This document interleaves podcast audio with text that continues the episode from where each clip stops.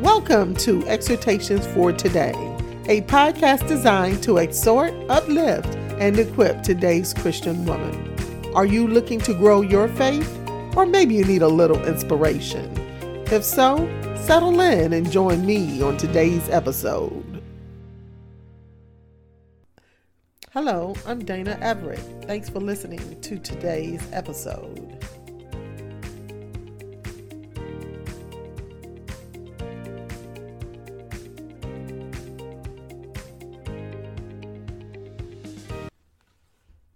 What words can you think of when defining despair? Desperation, discouragement, pain, and even sorrow can be used to define despair. We have all experienced feelings of despair and hopelessness during difficult times in our lives. Sometimes despair is self inflicted, other times it is a byproduct of life circumstances. Either way, they produce the same emotions and feelings. Today, we will discuss King David's sixth psalm. This psalm is an expression of King David's experience with grief and despair and how he moves forward to overcome those feelings. Have you ever felt so hopeless and discouraged that all you could focus on was the circumstances causing those emotions? While in the grip of those feelings, you never feel as if there would be an ending in sight, no way out. You are not alone. King David experienced those same emotions. His conflict with others are well documented in the books of 1 Samuel and 2 Samuel. While we are not sure what particular event caused his despondency, we do know that his enemies were the catalyst for his despair. Let's start reading from the book of Psalm, chapter 6. I'm going to be reading this from the King James Version because I love the beauty and the expression that it brings to this psalm. You can follow along in your favorite uh, version. O Lord, rebuke me not in thine anger, neither chasten me in thy hot displeasure. Have mercy upon me, O Lord, for I am weak. O Lord, heal me, for my bones are vexed. My soul is also so vexed. But thou, O Lord, how long? The psalm starts off with David crying out to God not to rebuke him or chasten him in his anger or wrath. Maybe he believes that the cause of his suffering could be due to some wrongdoing that he committed. In Psalm 38 3 and 4, David has acknowledged that he committed great sins in his life. Let me read from Psalm 38 3 and 4. There is no healthy part of my flesh because of your indignation. There is no health in my bones because of my sin. For my guilty deeds have gone over my head.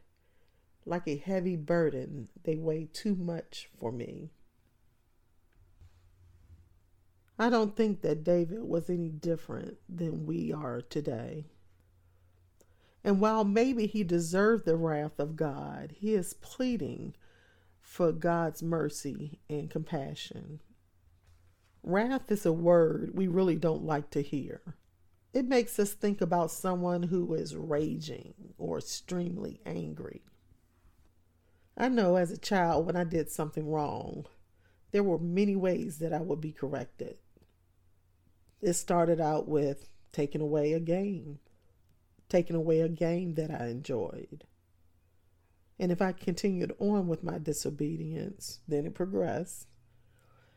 Maybe the next level would be sitting alone in the room. Today they would call this time out. And if I continued on after this punishment, then a spanking would take place. Now, I did not bring this up to debate corporal punishment but to show that my continued disobedience led to anger, which led to heavier punishment. As believers today in Christ Jesus, we know that we are not subject to God's wrath. John 3:36 reads, "Whoever trusts in the Son has eternal life, but whoever disobeys the Son will not see that life, but remains subject to God's wrath." So you see, as a loving Father, we are corrected by God but not subject to his wrath. For more insight, please read Isaiah 53, verses 5 through 6. Now back to Psalm 6. So we see that David is afflicted, not only in his body, but also in his soul. He is asking God for compassion and restoration. Have you ever been so down that your physical strength is gone? You don't feel like you have enough energy to even move. You are so distressed that you lose your vitality. Think about a plant that's drooping down because it's not healthy.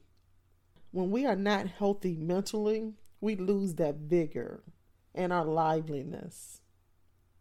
I don't know how long David was in this state but usually, when we are experiencing joyful times, patience is not tested. We often feel like the time is moving too fast. Who wants to end a good time, right? But during times of distress, we can certainly become impatient. God can feel distant, and it may seem that He has forgotten us. He hasn't. It's usually during this time that we start bargaining, or reminding him. Have you ever been in so much grief that you cried yourself to sleep and could barely even mutter a word? You wake up and can barely see. Here David wrote, Return, O Lord, deliver my soul. O save me for thy mercy's sake, for in death there is no remembrance of thee in the grave, who shall give thee thanks? I am weary with my groaning. All the night I make my bed to swim. I water my couch with my tears. Mine eye is consumed because of grief. It waxeth old because of all my enemies.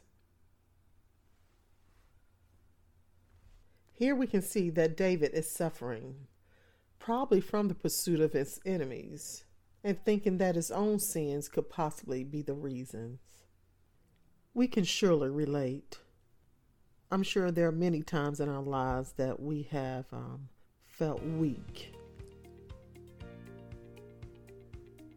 We can see how despair and grief can affect us both physically and emotionally. On the next episode, we'll see David's grief turn into confidence.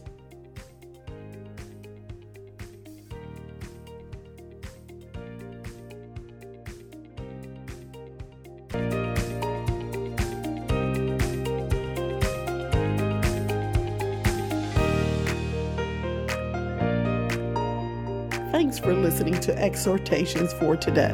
Make sure you never miss an episode by subscribing and tell a friend so we can grow our community.